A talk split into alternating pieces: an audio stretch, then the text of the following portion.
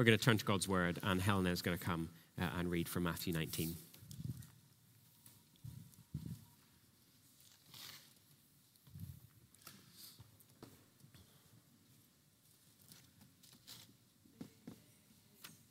chapter 19, which can be found on page 986.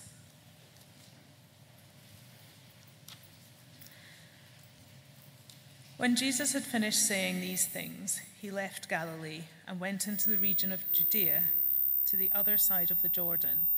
Large crowds followed him, and he healed them there. Some Pharisees came to him to test him. They asked, Is it lawful for a man to divorce his wife for any and every reason?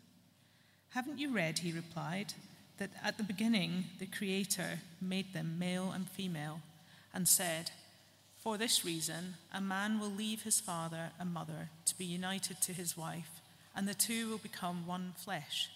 So they're no longer two, but one flesh. Therefore, what God has joined together, let no one separate. Why then, they asked, did Moses command that a man give his wife a certificate of divorce and send her away? Jesus replied, Moses permitted you to divorce your wives because your hearts were hard, but it was not this way from the beginning. I tell you that anyone who divorces his wife, except for sexual immorality, and marries another woman commits adultery. The disciples said to him, If this is a situation between a husband and a wife, it is better not to marry. Jesus replied, Not everyone can accept this word, but only those to whom it has been given. For there are eunuchs who are born that way, and there are eunuchs who have been made eunuchs by others, and there are those who choose to live like eunuchs for the sake of the kingdom of heaven. The one who accepts this should accept it. This is God's word.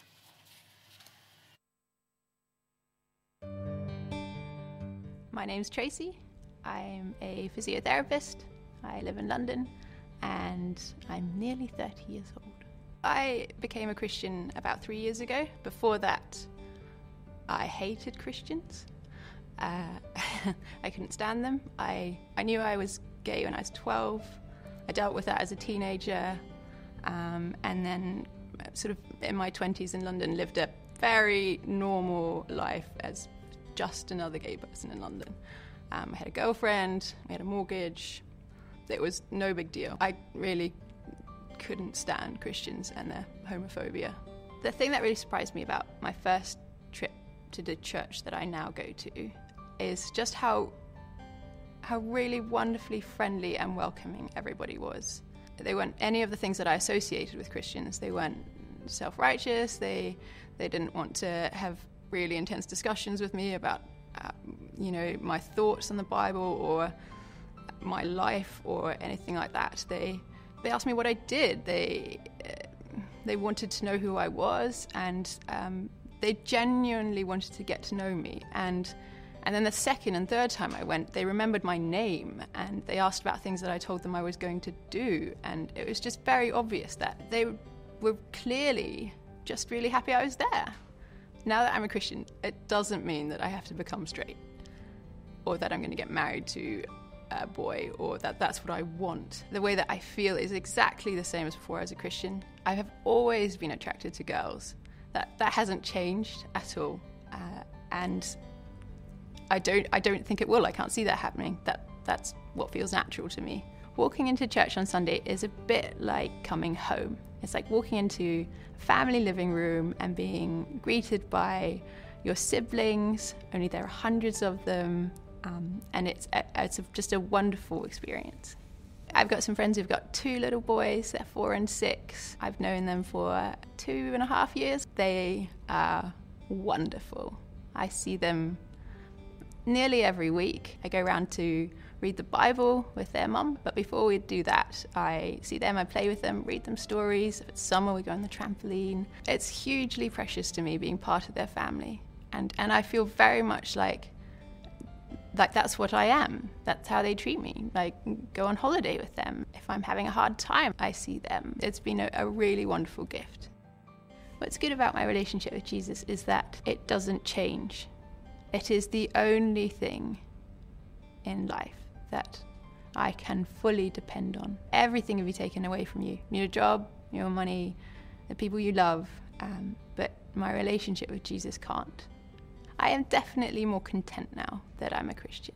Being a Christian doesn't mean that life is permanently joyful or uh, free from sad times or difficulties or, or just really awful things happening.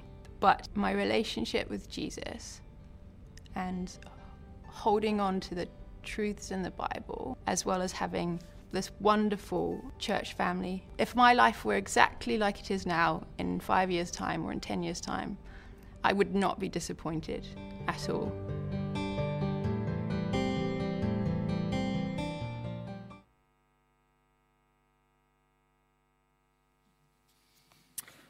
Well, good morning. If we've not met, uh, my name is Matt Fuller. It'd be lovely to do so um, afterwards. If you're joining us today, um, we sort of hit pause on our, normal ha- practice of uh, working our way systematically through books of the Bible, teaching through uh, what's there, Book of Romans or, or what have you. And uh, we're spending a month thinking topically on uh, these issues God, sex, gender uh, for a month. And there are emotive issues, there are personal issues. Um, if you didn't know, just in relation to uh, that video we showed of Tracy, um, there's a group at church that meets uh, every so often. We don't sort of publicize the meetings, but of um, those who are same sex attracted, they meet together for encouragement uh, every so often. If you wanted to know more about that, uh, do just ask me. Uh, I can let you know when that is. But let's pray. Let's pray as we turn to Matthew 19.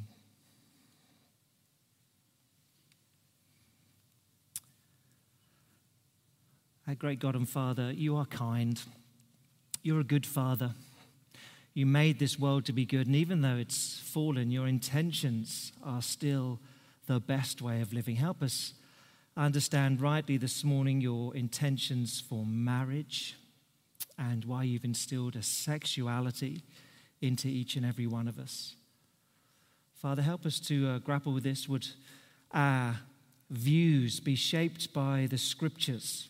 and allow them to interpret our experiences, our emotions, rather than the other way round, we pray, for our good as well as the honor of your name. Amen. Well, so, mostly this morning, I want to ask what is marriage for? Or equally alongside that, what is sex for? Because today, essentially, we're talking about those two things, or the place of sex uh, within marriage. Now, let me just, as we begin, think, let me just suggest three different alternatives that people may come to this question with. This is not, you, you know, this doesn't cover everything. But when you find yourself in a conversation with someone, a friend at work, particularly outside of a church setting, about what, what is marriage for and what is sex for, I think people come to that with different um, different backgrounds, different instincts, different uh, assumptions. So, what is sex for? Well, here, let me offer you three. Uh, the first would be sex as entertainment, a sort of pragmatic view. Uh, as long as there's consent, go for it. Just go for it. Sow your wild oats or even your mature oats. Just go for it, go for it, go for it.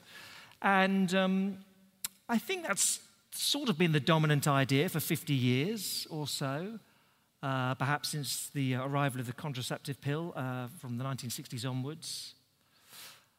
Sex is just entertainment, it's just for pleasure. So just why expect anything more than that? Now, while that has been, I think, a dominant view for years, that is changing.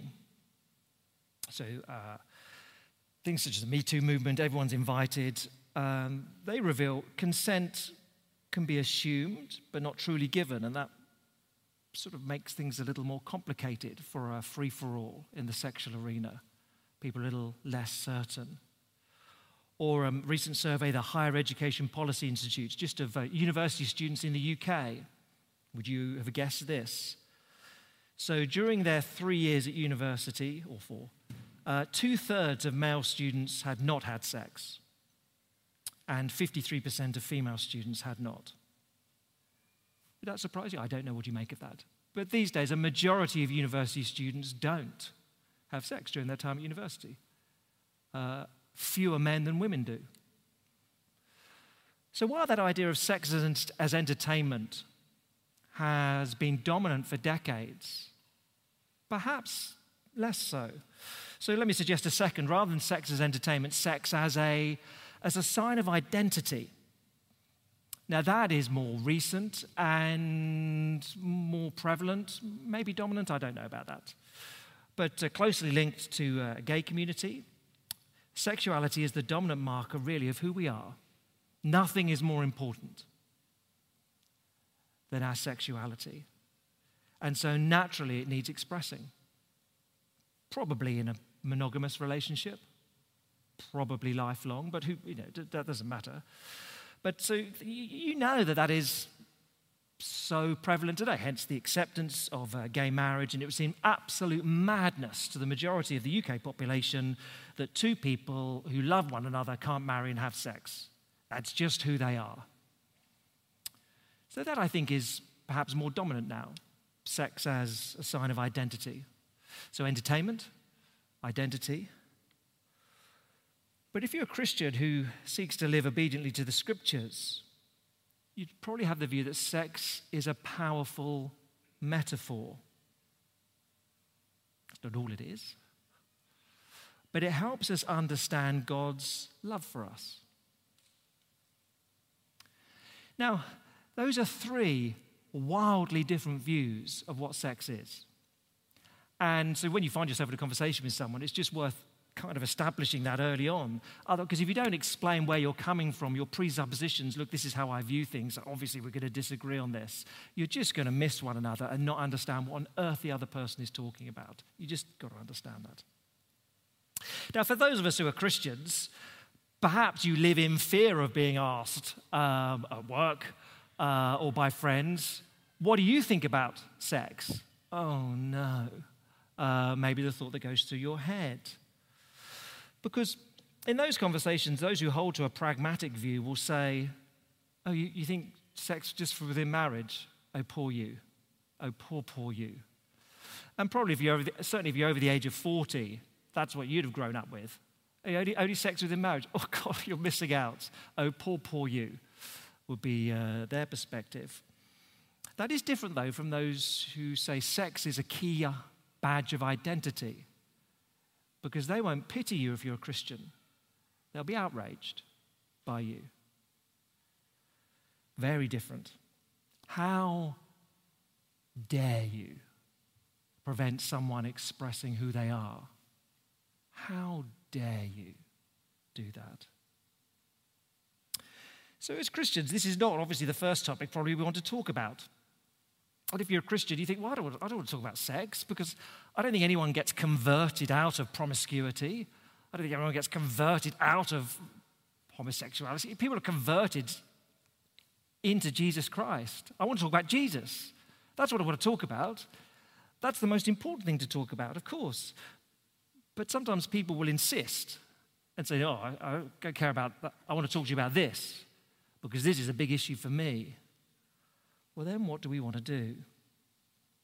I think a starting place is to say, Look, we're going to come from completely different places on this. Let me explain where I'm coming from. Of course, the considerable overlap between those three different views on sex and how they map onto marriage because if sex is entertainment, what is marriage for? Marriage is to make me happy. That's the purpose of marriage. And again, for decades, that's how people would have expressed it. Marriage is to make me happy. Um, what about the second view? If, if, sex is a badge of identity, marriage then, again, is an expression of who I am. I'm married to this person. But again, if you're a Christian, you're going to think in terms that marriage well, one primary reason God has instilled it into creation is to reveal his love for us, to reveal the love of Christ for his church. Uh, Matthew 19 is a great passage to see that point very clearly. I say this is the second of uh, four we're going to do on issues of God and, and sexuality, identity.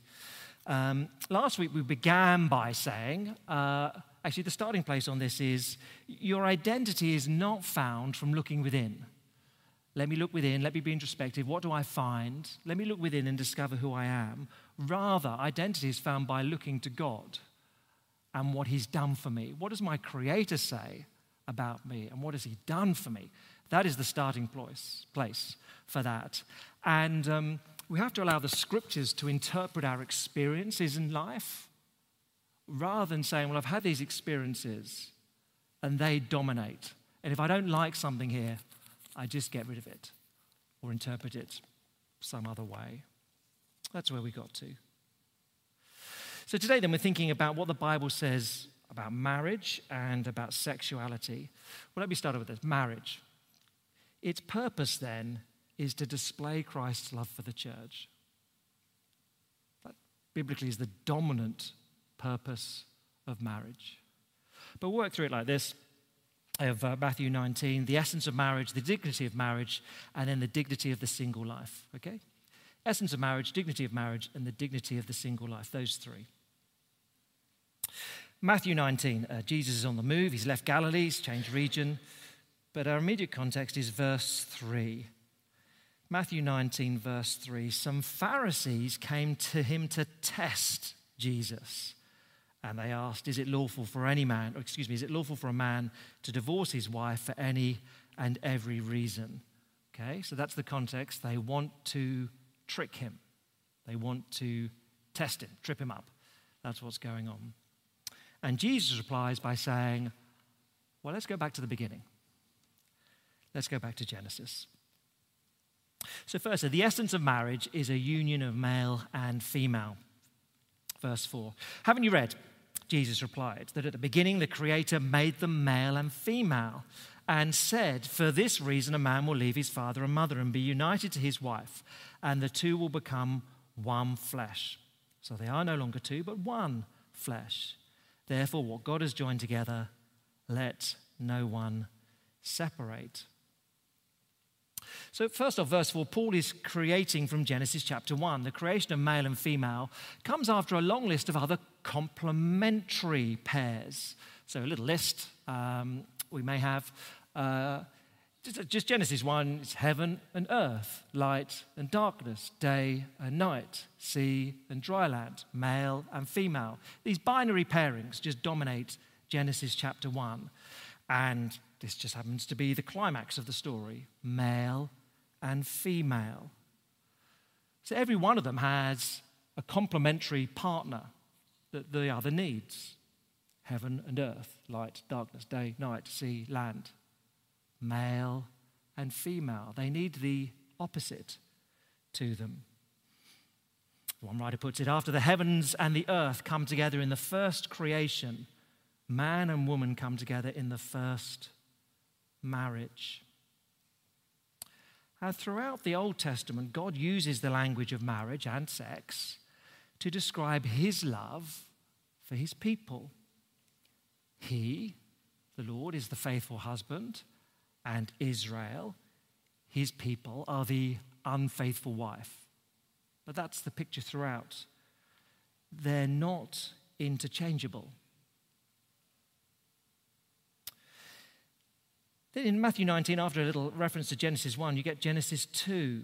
Jesus quotes in verse 5 For this reason, a man will leave his father and mother and be united to his wife. The two will become one flesh. The emphasis again one man and one woman is to display Christ's love for his church. But again, that's true throughout the New Testament. Many places, perhaps two of the obvious ones Ephesians 5, got that, Femi? So Paul could write elsewhere at Ephesians 5 for this reason a man will leave his father and mother, be united to his wife, the two will become one flesh. It's a profound mystery. I'm talking about Christ and the church, the man and the woman, a picture of Christ and his church. Or uh, towards the end, Revelation 19, uh, the poetry there. Hallelujah. For our Lord God Almighty reigns. Let us rejoice and be glad and give him glory, for the wedding of the Lamb has come. The bride has made herself ready. Fine linen, bright and clean, was given to her to wear. Fine linen stands for the righteous acts of God's holy people. The bridegroom, Jesus. The bride, his people.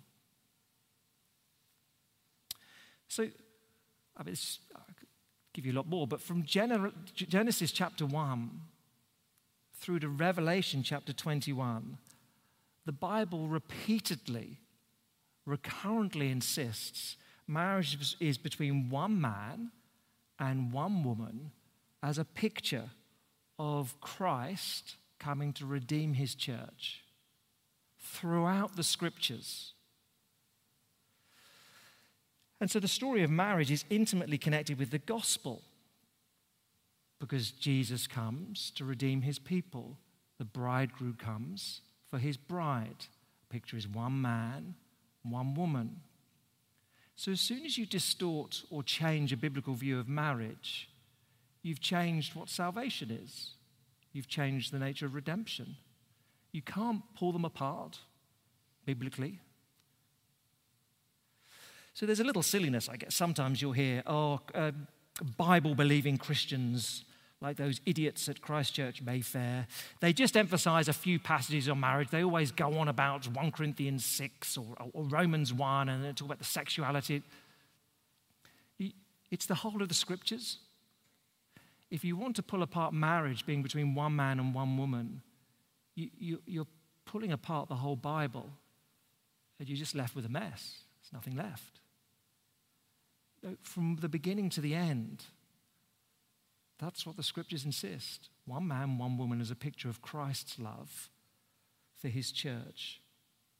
And so the essence of marriage is a union of male and female. Let's move on to dignity then. Uh, secondly, then, the dignity, the dignity of marriage. Well, that should be honored. Let me read. Why then? they asked. Why then did Moses command that a man give his wife a certificate of divorce and send her away? Jesus replied, Moses permitted you to divorce your wives because your hearts were hard, but it was not this way from the beginning. I tell you that anyone who divorces his wife except for sexual immorality and marries another woman commits adultery. So, verse 7, the Pharisees spring their trap. Ha ha! Verse 7, gotcha. Uh, why then? Why then, if, if, if marriage is like this, why then did Moses command husbands to get a divorce?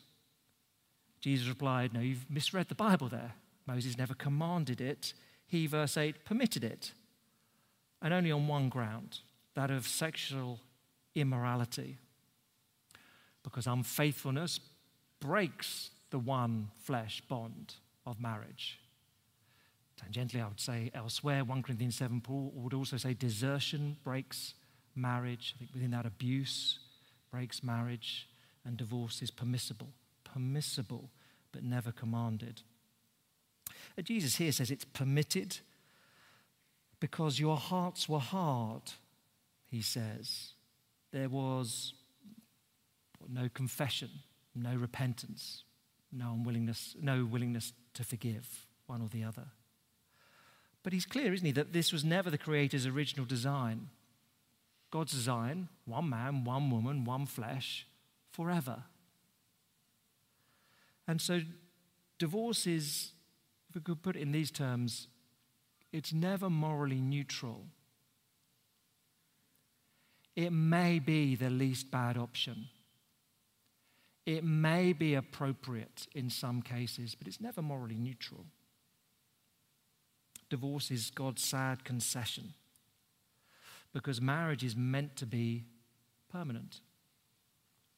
Now, to, to, forgive me if I just paint with a, a, a lazy broad brush for a moment, but uh, in terms of marriage, uh, perhaps the world's picture is um, shop around for a marriage partner until you find perfection and then get married.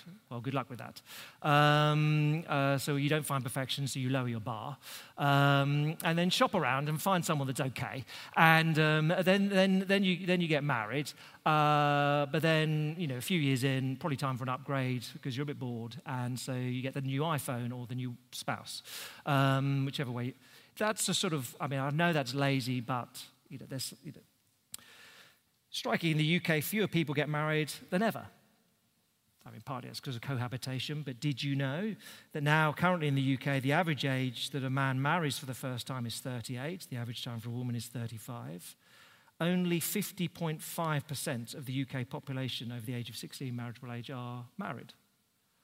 So, smidge over 50% are actually married these days. So, things are changing compared to what they were.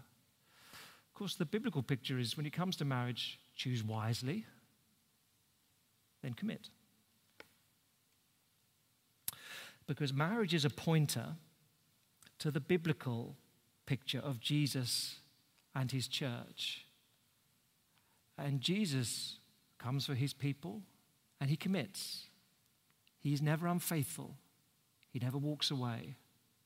He never says, I'm bored. He never says, There's someone better. He's faithful. And so human marriage is meant to be a picture of that. The vows are great, aren't they? For better, for worse, for richer, for poorer, in sickness and in health, till death parts us, according to God's holy law. In the presence of God, I make this vow. I'm doing it seriously. But of course, everyone here who's married and most who are not would be able to observe, marriage is difficult at times. Circumstances produce stress upon every marriage.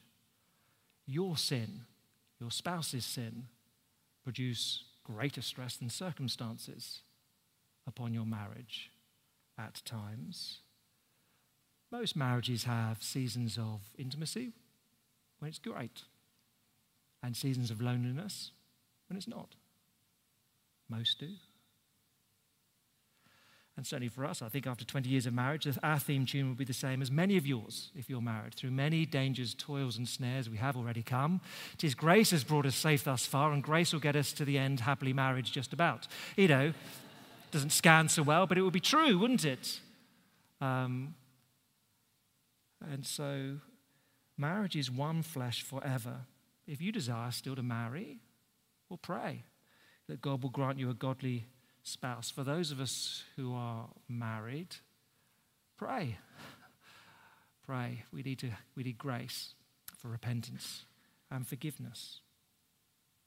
But the dignity of marriage should be honored. But then, thirdly and lastly, Jesus doesn't stop there. He says the dignity of the single life should be honored too in verses 10 to 12. Verse 10 The disciples said to him, Well, if this is the situation between a husband and wife, it's better not to marry. Jesus replied, Not everyone can accept this word, but only those to whom it's been given. Because, for there are eunuchs who are born that way, and there are eunuchs who've been made eunuchs by others, and there are those who choose to live like eunuchs for the sake of the kingdom of heaven. The one who can accept this should accept it. Verse 10 God, that's a slightly jaundiced view, isn't it? Can't get out of marriage? Woof, best better never, met. don't do it then. Uh, that's a slightly negative view, overly negative, one might suggest. Um, and Jesus says, no, no, no, come on, that's not right. Verse 11. Um, not everyone can accept the word, better not to marry. I think that's his reference. Not everyone can accept the word, better not to marry. Only those to whom it's given. And then he describes three different types of eunuch which is, you know, I'm not sure you or I would instinctively break it down, a eunuch, but he breaks it down. So there are genetic eunuchs, people born that way. There are people who've been made that way, prisoners of war, to serve at the court of a king who doesn't want any um, impropriety. And then, thirdly, there are those who choose to live like eunuchs for the sake of the kingdom of heaven. Some have renounced marriage for the sake of serving Jesus. And Jesus praises that. He praises that. Now, the Christian church has got it wrong, of course, at points on this front. I guess you'd say this is again a pretty lazy comment, but the medieval church celebrated celibacy. You were a hero if you, you know, a monk then you get the Reformation, all of a sudden, marriage is celebrated as possibly the only way. And again, over exaggerated. But Jesus here is different. Jesus says, no, I, marriage must be honored and singleness must be honored. Both. Church can still get that wrong.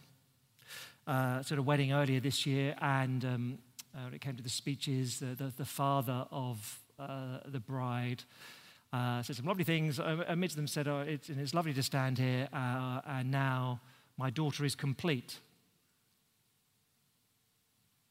What? What? I mean, it may have been your dream for your daughter, but come on, mate. Theologically, that's terrible. I mean, much eye rolling from people there. I spoke to people afterwards, particularly single people from 20 up into their 50s. Oh, lovely to be told I'm not complete. Thanks for that. Oh, That's terrible. I mean, it's not true biblically. It's not true to what Jesus is saying, commending singleness for his sake.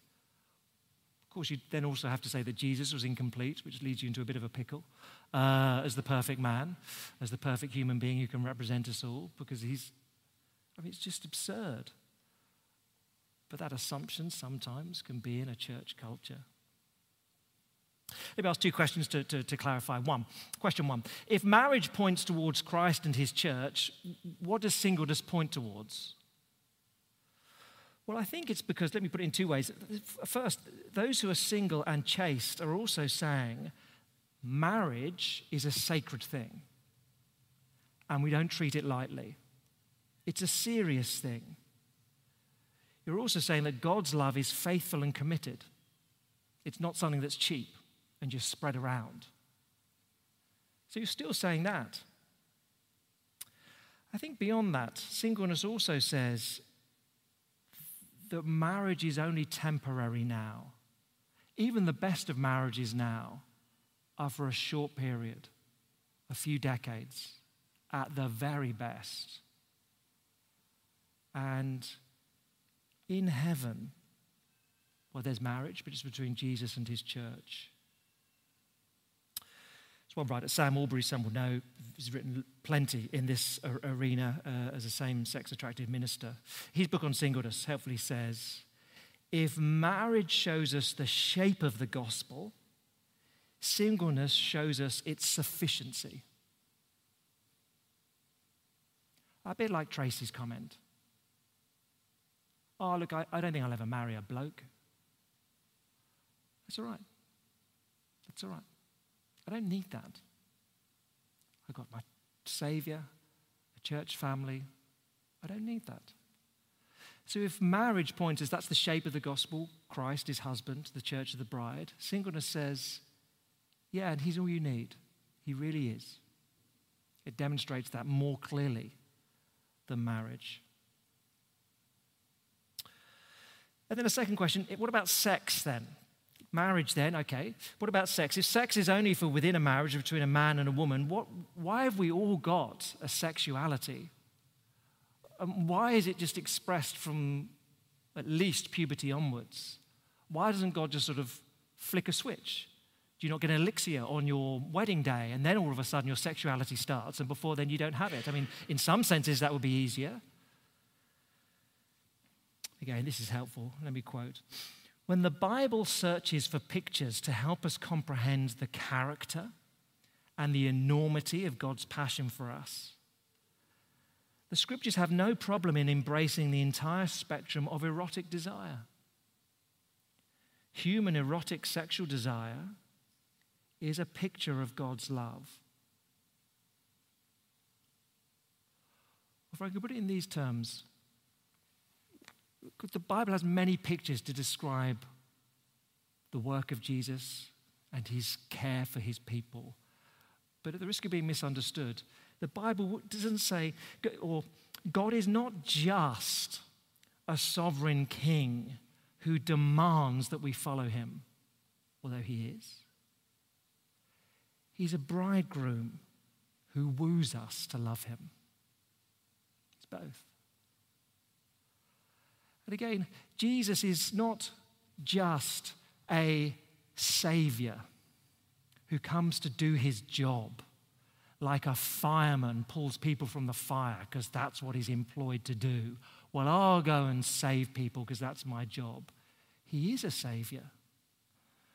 But alongside with that, Jesus is presented to us as the bridegroom who, if I may, stands at the front of church and turns behind him, and wide eyed looks excitedly at the bride coming up on their wedding day. He's that too.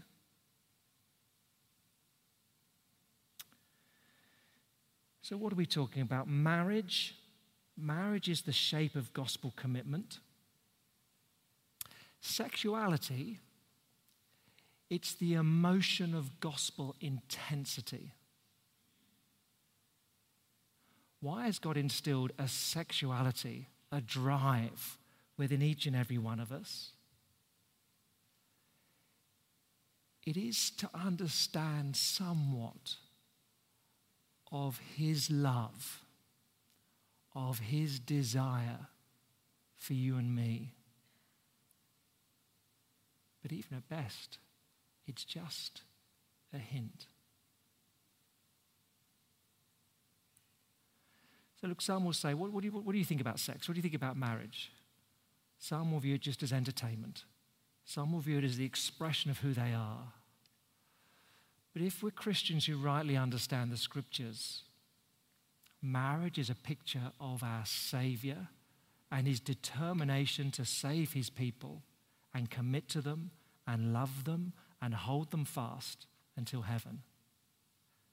And the sexual drive we have helps us understand that little bit more that it's an intense love that the Lord has. Let's pray together.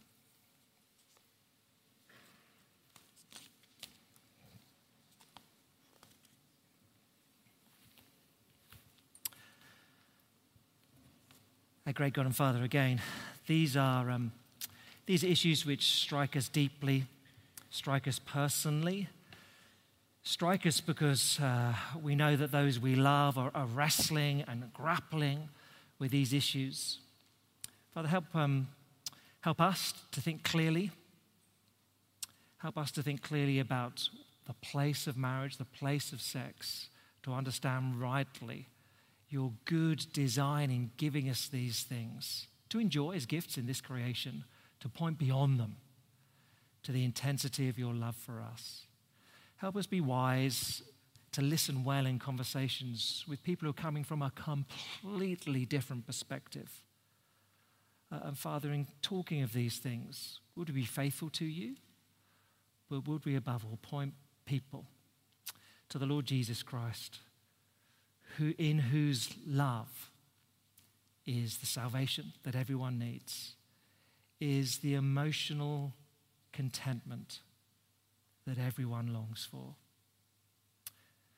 We ask it in His name. Amen.